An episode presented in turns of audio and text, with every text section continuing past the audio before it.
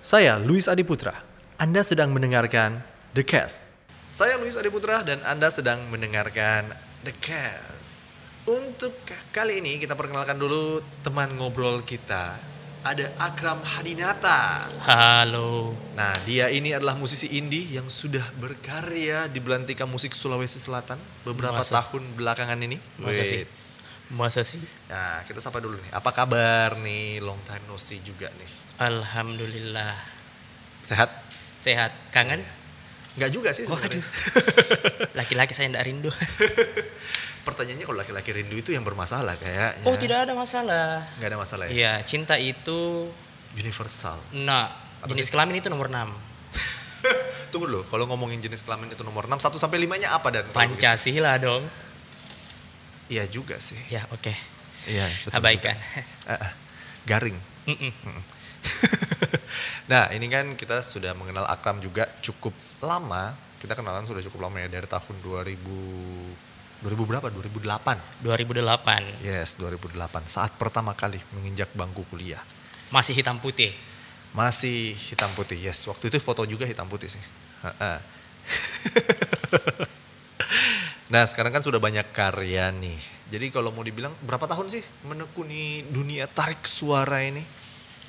Wah, dunia tarik suara itu mulai serius, mulai serius. Mulai seri- Mulai serius itu Tarik suara ya ini. Ah, ah, ah. Ah. Mulai serius itu tahun 2009 awal kayaknya. Waktu itu masih di BSDK, Bengkel Seni Dewi Keadilan. Eh ya, Ah, ah. terus itu pertama kali gimana nih? Mulai dari BSDK dulu, terus berkembang. eh awalnya kan fokusnya di gitar dulu. Mm, Heeh, jadi dari SMA eh, mulai main band di Enrekang pada waktu itu SMA-nya di sana. Kuliah masih gitar tapi tiba-tiba ada yang eh, menawarkan. Tak- belum dengar suaranya tiba-tiba menawarkan mau nggak jadi vokalis, ha? belum dengar suaranya. Dia belum dengar suara saya, tiba-tiba Ditawarkan Ya? jadi ditawarkan vokalis. jadi vokalis. Wah luar biasa nih. Biasanya memang vokalis itu punya karisma tersendiri ya. Ah, Jidat kayaknya. Ah, ah, Masa depannya cerah jadi. tunggu dulu. Ariel Ariel Noah aja jidatnya nggak lebar-lebar banget sih. Lebar, Bro. Nggak Cuma- juga lah. Cuma dia pintar sembunyikan. Oke, Oh, begitu kenapa ya? ngomongin jidatnya orang? Lah kau yang angkat masalah jidat. Oke, jadi eh, Ya. coba Mm, akhirnya nyaman di situ, mm. sudah dilanjutkan sampai sekarang. Sampai sekarang. Nah jadi waktu itu kan eh, mulai dari bengkel seni Dewa Keadilan. Baru maju ke PSM. Paduan Suara Mahasiswa waktu itu. Ya. Eh. Gimana ceritanya nih dari BSDK masuk ke PSM? Ya, normalnya kan orang masuk kuliah, maba, Yes. mendaftar ke PSM dan seterusnya. Ha-ha. Nah karena saya tidak normal, eh bukan. Eh, ini jadi saya masuk PSM itu tidak bukan tahunnya gitu ya. Bukan. Mm-hmm. Jadi saya masuk PSM 2010. 2010 Ah, bukan ah. waktu maba-mabanya. Bukan nih. waktu maba-mabanya kan waktu maba belum nyanyi tuh. Nah, Iya ya, masih main gitar ya. Masih main gitar. Makanya eh, 2009 baru mulai belajar menyanyi. Ah, bukan belajar sih, mulai tekun menekuni terus Mm-mm. 2010 berpikirnya mau masuk ke PSM itu karena mau belajar vokal gratis. Masih Le- diterima waktu itu. Oh diterima. Oh, iya. Les vokal mahal makanya. Makanya cari gratisan. Iya Iya. Betul. sih sama sama kayak saya, belajar public speaking itu melamar pekerjaan di stasiun radio, belajar deh public speaking. Udah belajar digaji pula. Luar Bagus biasa nih. ya. Iya, makanya pintar-pintar aja. nah, itu kan dari PSM sendiri. Ah. Nah, selain di PSM, kapan nih mulai terjun ke belantika musik indie di Makassar? Hmm, sebenarnya untuk apa ya persoalan terjun ke belantika musik indie, eh, seseorang kalau sudah memproduksi musik sendiri, Itu bisa dibilang indie. ya dan eh, berniat untuk menyebarluaskan itu sudah masuk ke eh, jalur independen. Mm-mm. seperti itu dan pada eh, saya mulai serius lagi, Mulai serius lagi. Eh, untuk menyebarluaskan lagu-lagu ciptaan pada waktu itu terbentuk band tahun 2000 kepikiran itu tahun 2009 akhir 2009 akhir. Waktu itu masih jadi gitaris di bandnya. Ah. oh enggak Ya. Udah Itu jadi sudah vokalis. jadi vokalis jadi belum pi bagus sekali cara jadi vokalis tiba-tiba mau kasih keluar single kan Oh, ya, pantas Apa ya? akhirnya redup ya. ya akhirnya enggak lagu Terlalu rewel Pak. aduh kesian kesian Jadi apa kabar nih sekarang Ben?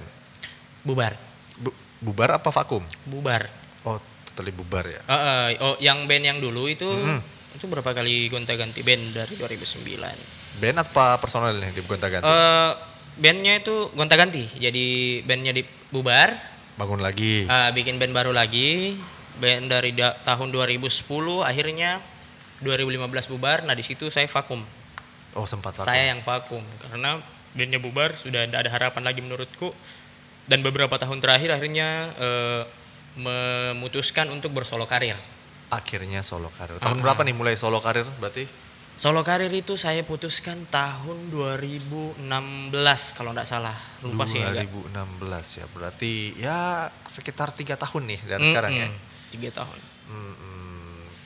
Jadi kalau Akram sendiri kan sudah mengisi juga ini sejak solo atau sudah dari band itu ngisi ngisi ngisi soundtrack Eh, isi soundtrack itu pas solo pas solo mungkin hokinya di solo kali ya nah iya sebenarnya itu saya yang ngeyel dari dulu sebenarnya banyak teman-teman yang menyarankan untuk solo saya tidak mau dengar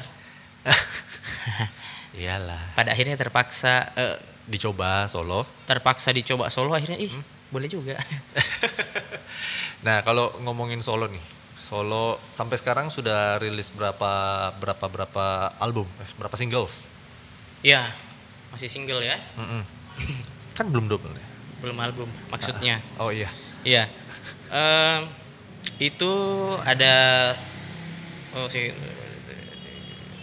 empat kirain banyak banget ya nah dari empat itu berapa yang ngisi soundtrack nih empat dua dua yang ngisi soundtrack luar biasa nih 50% isi soundtrack yes bisa saingin Melly Guslau oh Melly Guslau kan kebanyakan lagunya juga ngisi soundtrack kan ah-ah. Heeh.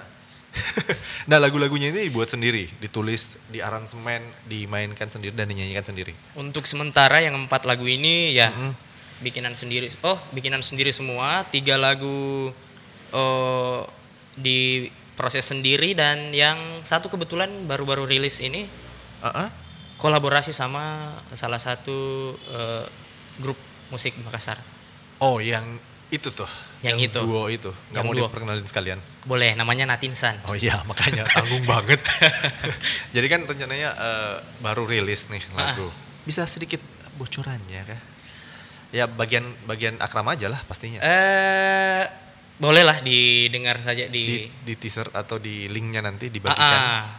ada Oh iya, nanti bagikan aja linknya di daripada teaser. sepotong-sepotong oh iya mending sekalian Eh, bilang aja pelit loh. nah kalau ngomongin soal ngisi soundtrack nih, bagaimana perasaan Akram ketika lagunya terpilih untuk ini sebenarnya Akram yang nyodorin lagunya, eh nih laguku buat ngisi soundtrack atau produser filmnya yang nyari Akram buat ngisi lagu? eh the power of orang dalam. The power of orang dalam nih.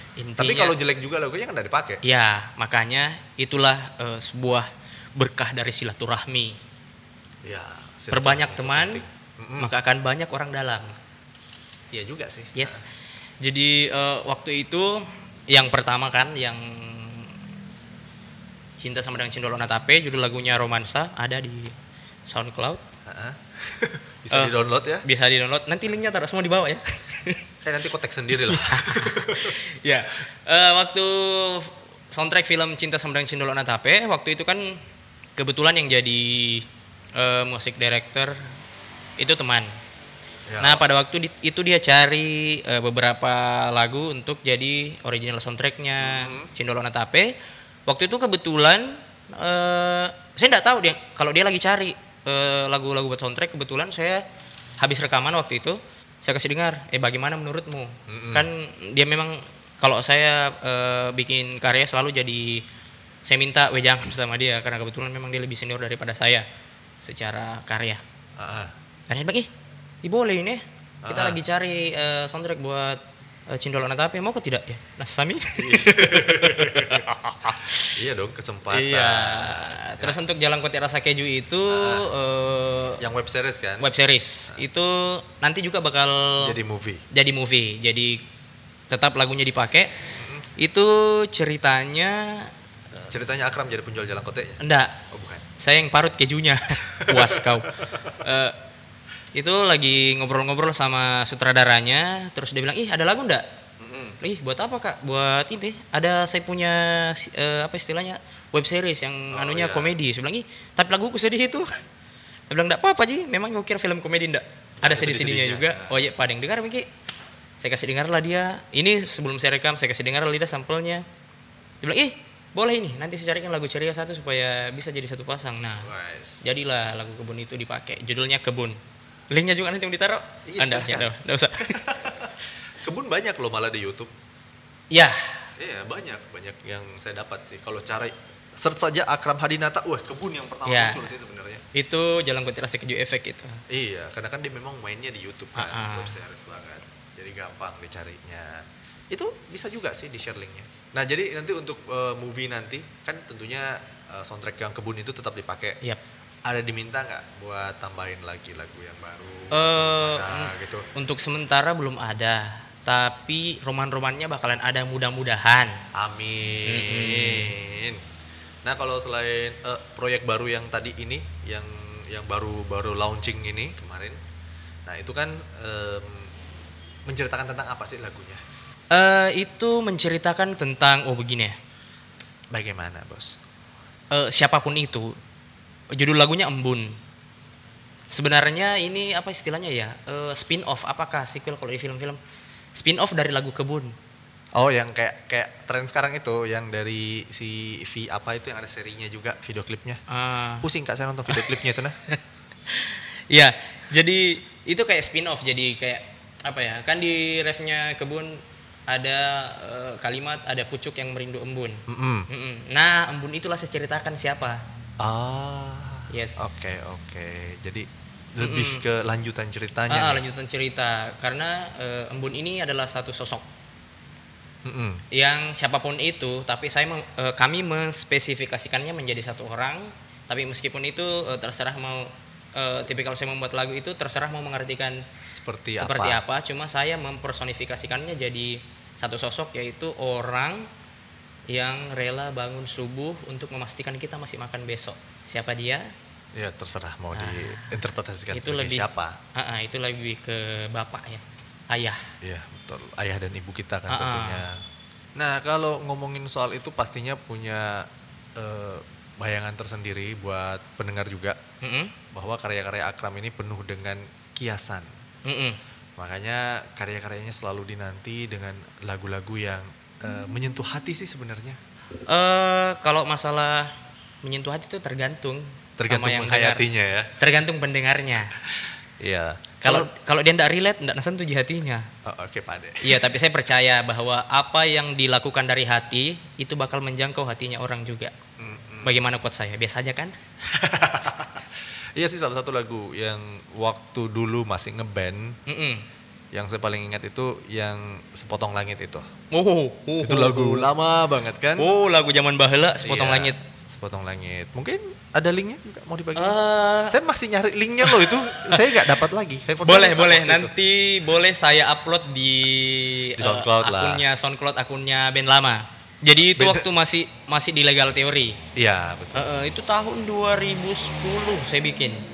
2010 2010, Ya, 2010. eh, rekamannya baru 2000 berapa lupa 2014 2015 pada waktu itu Nah. sebelum bubar saya dapatnya kok oh iya saya dapatnya duluan sih oh iya saya dapatnya duluan waktu oh itu iya sorry kami rekamnya 2011 ternyata di remake tahun 2015 ada Iya, saya dapat- remake-nya saya Ah, dapat yang versi lamanya nih waktu itu itu enak banget sih walaupun multi interpretasi banget terserah kita mau ngartikan seperti apa ya itulah jadinya gaya saya pasti kena sih sebenarnya kalau direnungkan eh ada juga yang kena kan gitu nah kalau sampai sekarang ini kan perjuangan Akram untuk menitih karir di musik itu pasti banyak juga nih struggle-nya dari mulai waktu kuliah sampai sekarang nih pasti banyak perjuangannya perjuangan yang paling berat buat Akram dari sekian tahun dari 2009 sampai 2019 ini 10 tahun loh berkarya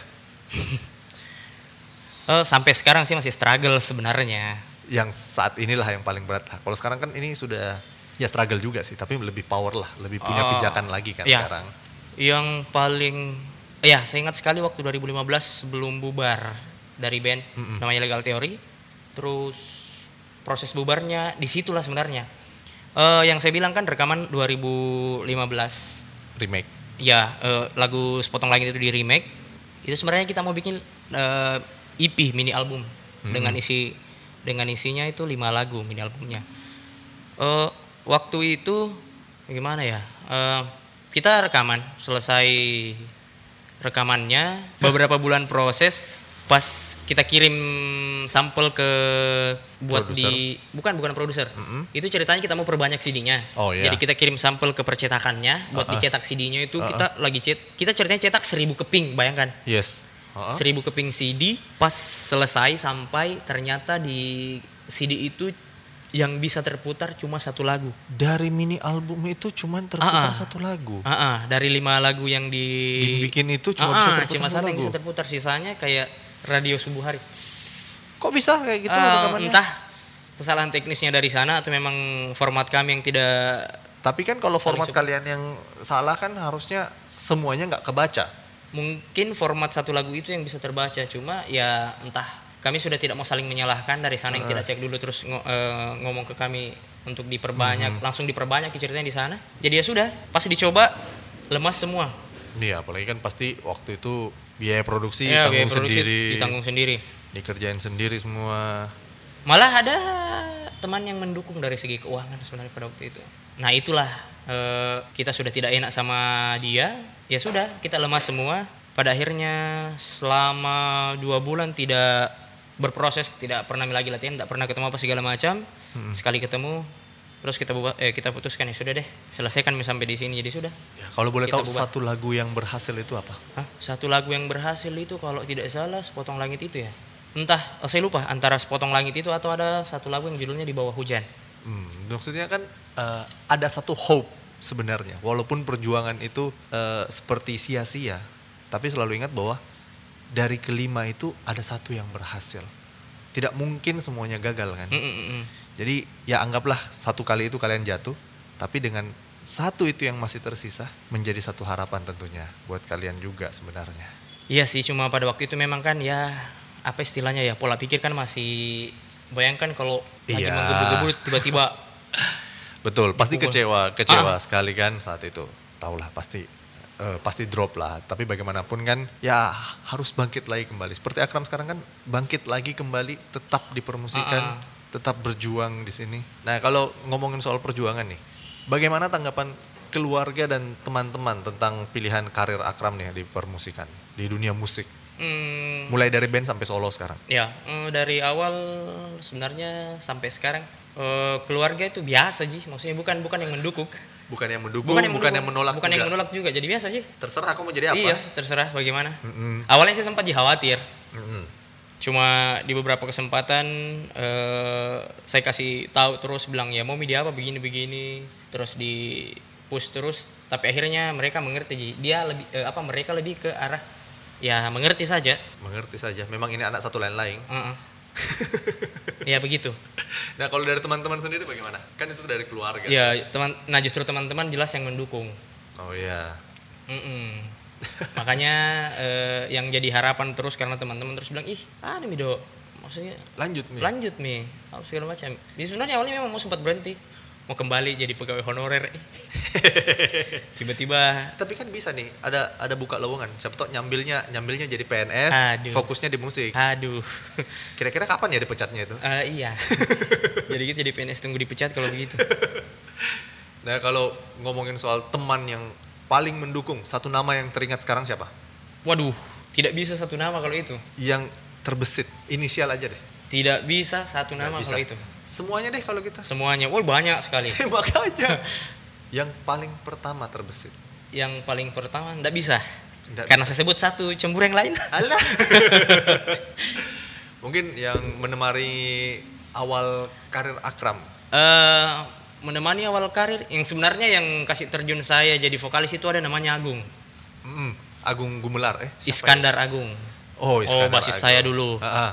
eh Eh, di mana dia sekarang? masih di rumahnya Ji tenang tenang dia lagi urus proyek ndak hilang Ji ndak hilang tenang Eh, oke. eh ada Yefta Grasian Demair Cardiono Sastrawardaya juga Ada Eh, panjangnya itu namanya Yefta. Eh, memang Eh, ada Hasan PNS mi tahu suka. Oh, iya, iya, jelas. Nggak bisa mi Edi Brokoli dia pak. nggak bisa Nggak bisa mi kayak Ahmad Albar. nggak Pak, bisa dia Eh, ada Hasan Mm-mm, tahu kan Hasan Hmm. Iya, tahu. Eh, ada Arif Fitrawan Ya Ya, teman-teman yang dari awal. teman-teman yang dari awal-awal memang terus ada Juang Manyala juga sekali-kali undang Juang ke sini seru kok orangnya Oke, nanti minta kontak kan, gampang. Eh, gampang-gampang tenang-tenang Mm-mm. Jadi kalau ngomongin itu juga pasti banyak lah teman-teman yang mendukung kan. Mm-mm. Tentunya ada satu yang paling mendukung sekarang siapa? itu di belakang Oh iya Iya. ya. itulah manajer yang ndak digaji ikut je iya, kok dong perjuangan juga. Iya, itu. perjuangan juga. Bentuk Iya. dukungan juga itu toh. itulah itulah sebenarnya yang bikin salah satu orang yang bikin saya bangkit lagi sekarang itu dia itu yang di belakang Weh, luar biasa. ya Sebut minta namanya. ya namanya Mario Wells Heeh, ada ada Instagramnya juga di bawah Instagramnya Agram itu. oh iya Tinggal di follow juga. tinggal di follow Nah jadi kan jadi kalau eh, ngomongin sampai sekarang kan pasti butuh dukungan. Semua orang ketika melakukan sesuatu pasti butuh dukungan. Baik Iya. itu eh, terutama sih sebenarnya moral sih. Material bisa dicari dengan usaha apapun, tapi moral itu yang paling butuh didukung. Ketika orang sudah drop, sekuat apapun dukungan finansial yang datang, ya udah nggak ada harapan, udah nggak mau kerja. betul Tapi dengan adanya dukungan eh, moral, sesedikit apapun material yang ada, pasti bisa menghasilkan. bisa dimaksimalkan kan Betul. Nah kalau ngomongin soal eh, material nih, kita kan pasti itu pengorbanan material itu sudah tidak terlepas dari Jelas. Ah. usaha indie seperti ini kan. Nah selain pengorbanan material, apa sih pengorbanan Akram untuk meraih eh, passionnya di dunia musik? Eh, terutama pikiran waktu Iya. waktu sama apa sih istilahnya ya pikiran waktu itu sih yang paling Paling paling keluar kan, paling dimaksimalkan. Ah. paling yang pastinya. maksimal Tapi kalau eh, selain itu, berarti kan waktunya memang habis nih untuk ngeband, untuk eh, bikin lagu, Iya. untuk nyanyi. Kan itu tentu saja menjadi masalah tersendiri ketika Akram kuliah dulu. Mm-mm. Nah sampai sekarang kan eh, kita tahu Akram kan juga tidak tidak menyelesaikan menyelesaikan studinya. Ah, ah. Apakah ada penyesalan? Eh, kalau penyesalan sebenarnya jelas nih semua keputusan itu pasti ada konsekuensinya. Konsekuensinya pasti satu penyesalan. Ah, ah. Eh, yang kedua adalah dikucilkan di masyarakat enggak lah. Udah lah. Eh, penyesalan ada. Cuma ya karena kita mengikuti kita punya apa ya Passion, kesenangan. kesenangan. Oh. Jangan bilang passion berat. kita mengikuti kesenangan eh, dan salah satu sih saya punya prinsip kita hidup di dunia ini untuk mengejar kebahagiaan tak toh? Betul. Ya kan orang juga kejar surga itu kan di surga kan isinya kebahagiaan semua. Iya. Ya kenapa kita tidak apa istilahnya? ya? Kenapa kita tidak raih memang mi secuil surga itu di dunia? Wis. Makanya kejar mi kebahagiaan karena saya bahagianya saya bahagianya di dunia yang kayak begini ya dikejar. dikejarlah. Kalau masalah Betul. mau kita terus masalah kita kan hidup di masa sekarang. Masa sekarang. Masa mulai terus ke belakang? Iya betul. Ja, don't look back. Ini kok jadi kom- anu ya si Stop. politik itu. ha-ha. Nah kalau ngomongin soal pengorbanan itu sendiri kan, apakah menurut Akram itu worth it nggak? Masalah worth it-nya sudah jelas nih worth it karena ya saya senang bagaimanapun kondisinya bah saya bahagia eh, jalan ini. Jadi kan Iya. istilahnya ada beberapa hal yang tidak bisa di orang tidak bisa miliki semua hal. Ya pastinya. Ah, ah, makanya kayak istilahnya kan dengan hidup di dunia yang kayak gini kan ma- materi itu tidak terlalu banyak yang masuk apalagi di Makassar kan. Ya begitu nih. Iya begitu Mi. Heeh. Jadi paling dibilang eh, kalau materi yang banyak mau dikejar ya jangan jadi musisi dulu. Ah, Iyalah. Makanya Jadi penjual organ aja kalau mau banyak materi. dikejar. wow. Luar biasa solusinya. Nah sebenarnya kan eh, setiap orang itu punya passion, punya sesuatu yang dikejar. Ini pasti menjadi mungkin ada pesan-pesan dari Akram sendiri buat mereka yang sedang mengejar impiannya apapun impiannya itu. Seperti Akram sendiri kan tetap fokus mengejar impiannya nih, tetap fokus mengejar secuil kebahagiaan itu. Eh, pesanku satu Ji, apalagi kalau mau anu di dunia musik tuh eh, kalau memang setengah-setengah berhenti mi deh karena tidak untuk di Makassar nah. Nah, eh, Kalau memang murni cuma mau Ji eh, main musik apalagi kalau jalurnya independen dan lagu sendiri yang mau dibawakan karya sendiri kan apresiasinya masih kita masih berusaha untuk eh, membuat masyarakat Makassar ini mengapresiasi kita punya karya. mm-mm. Nah, untuk teman-teman yang di dunia yang kayak begini, ini adalah profesi yang paling susah dapat mertua percayalah Pas di- eh, ketika pacaran ditanya, "Apa kerjanya pacarmu, Nak?"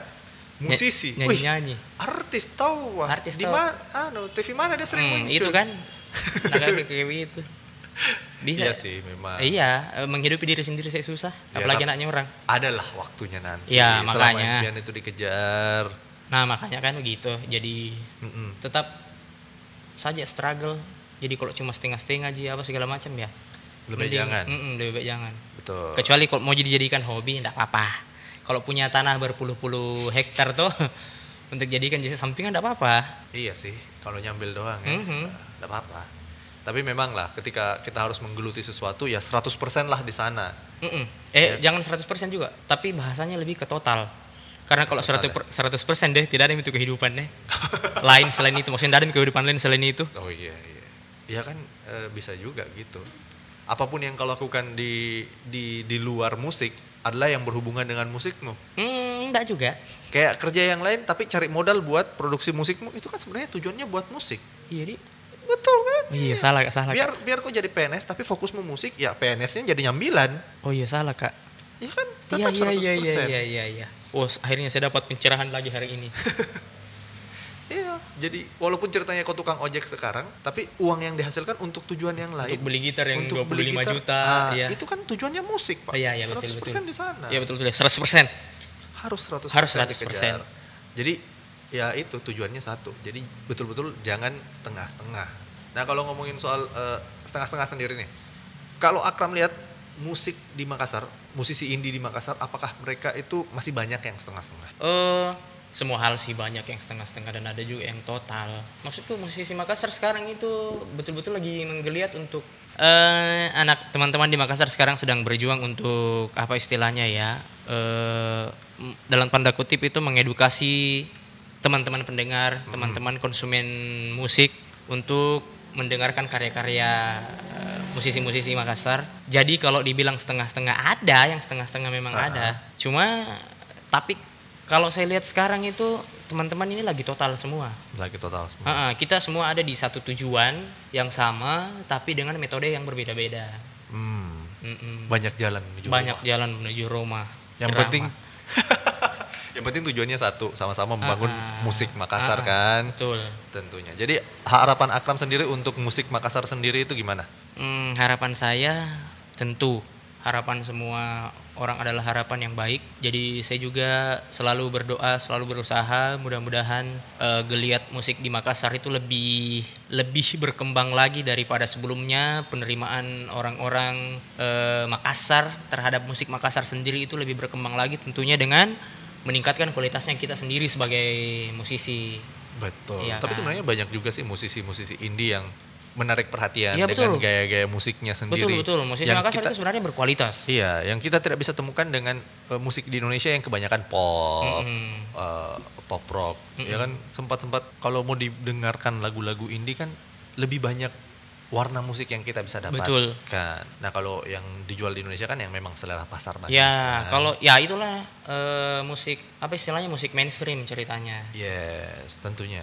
Jadi buat pendengar juga yang ingin mencari tahu musik-musik indie banyak sih sebenarnya musik indie di Makassar. Mungkin eh, tempat nongkrongnya musisi indie biasanya ngumpul di mana nih? Oh banyak. Yang paling rame deh atau tempat nongkrongnya Akram deh musisi Eh, indie. saya berproses, nggak usah nongkrong ya. Oh, nggak usah nongkrong ya. Saya berproses di Prolog Art Building namanya. Heeh. Saya banyak berkembang di sana dan banyak eh, menerima eh, apa istilahnya ya? Pekerjaan. Iya. Eh, istilahnya tawaran-tawaran soundtrack itu ada karena saya berproses di Prolog Art Building karena di sana juga bukan cuma musik, film, teater dan segala macam itu berproses di Prolog Art Building. Dan sekarang juga teman-teman independen Makassar itu membuat sebuah komunitas. Mm-mm. Itu namanya Komim. Kok K O M I M Ah, komunitas itu bisa dicari di mana tuh? musisi indiv- independen Makassar. Ada Instagramnya Komim 19. Komim underscore 19 baru dibentuk 2019. baru dibentuk bulan Ramadan kemarin. Wah, makanya Komim 19. Ah, ah, makanya teman-teman Komim ini sekarang sedang bergeliat Mm-mm. eh, untuk betul-betul memajukan semua band-band yang ada di Makassar eh, supaya bisa apa istilahnya ya target pasarnya dapat dan kualitas-kualitas band yang di dalam itu juga lebih, Lebih baik lagi. dibangun lagi. ya. Nah kalau untuk eh, tempat rekaman sendiri nih, bagaimana tempat rekaman yang ada di Makassar? Tempat rekaman di Makassar itu variatif juga sebenarnya. Eh, dari yang kelas rumahan sampai kelas internasional sebenarnya ada. Oh ya? Iya. Tapi harganya? Ah ya jelas. ada harga ada kualitas. Iya memang sih, tapi kan kalau untuk kelas-kelas indie yang modalnya terbatas kan agak struggling juga sih pastinya. Sebenarnya banyak banyak pilihan di Makassar. banyak ya. Banyak cuma eh, apa istilahnya banyak teman-teman yang tidak tahu tapi banyak sekali. Coba coba disebutkan beberapa jalannya saja, nggak usah mereknya. Eh, ada di jalan Kalau mau disebutkan mereknya bisa beriklan di kami. ada di Jalan Kelapa 3. Heeh. Ada, saya sering di sana. Ada di eh, apa? Jalan apa ya racing sekarang? Ya, racing center lah orang racing tahu. center kok. ya yang di kompleks Perdos Umi. Hmm, Ada. Ada juga yang di Jalan Todopuli sini. Todo Puli Raya atau Todo Puli Eh, Timur? Gimana ya? Todopuli 5. Oh, belok-belok masuk belok, lagi. masuk lagi. Hmm, Kalau buat lebih jelasnya DM Akram. Iya. Nah, jadi pastikan kita juga banyak eh, mungkin ada sedikit pesan buat band-band indie atau solois-solois indie di Makassar. apa di kalau saya yang mau kasih pesan ke mereka itu agak apa ya? Enggak, Maksudnya- pesan doang kayak Saya kan sekarang merasa bahwa saya belum apa-apa nih. iya, maksudnya iya minta saya collab, saya mau pansos juga gitu kan ya, bisa. iyalah. Ya. Eh, sekarang Menerima saya kolaborasi Ya gitu. betul betul itu. saya sekarang sedang menerima kolaborasi sebanyak-banyaknya yang mau collab apa segala macam. Ayo kita bicarakan konsepnya sama-sama. Mm, Lagunya apa segala macam kalau cocok. Yes. Konsepnya konsepnya lagi. Konsepnya dan eh, proses-prosesnya nanti cocok ya. Mari berkolaborasi. Betul. Yang selalu khas dari musisi indie adalah idealisme gaya musik Mhm. tentunya kan. Mm-mm. Dan itu yang membuat musik indie selalu lebih berwarna, Berwarna, betul. dibandingkan musik Mainstream. Mhm. populer dan mainstream. Mereka kan cari duit doang. Kalau di musik indie adalah cari passion dan kesenangan. Mm-mm. Nah, semoga musisi Indonesia dan musisi indie di Makassar semakin berkembang tentunya. Ada doa terakhir untuk musik indie Indonesia? Indonesia pada umumnya. Oh Indonesia pada umumnya. Eh, Bismillahirrahmanirrahim. Kalau Indonesia pada umumnya, saya cuma berharap bahwa lebih banyak lagi musisi Indonesia yang independen ini yang bisa go internasional. Amin. Kita punya musik dipandang dunia. Toh, Betul. Bukan cuma musik yang diekspansi terus ma- eh, apa pasar kita yang diekspansi sama musisi luar. Contohnya dari Korea, India, Amerika, Iya. Jepang.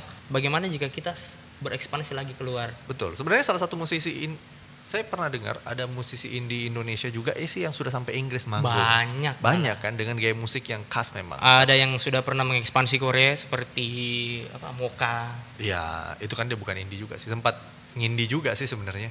Sudah independen sekarang. Iya, betul-betul indie sih sekarang. Luar biasa, semoga musik Indonesia semakin maju dan semakin menghibur kita sebagai penikmat musik.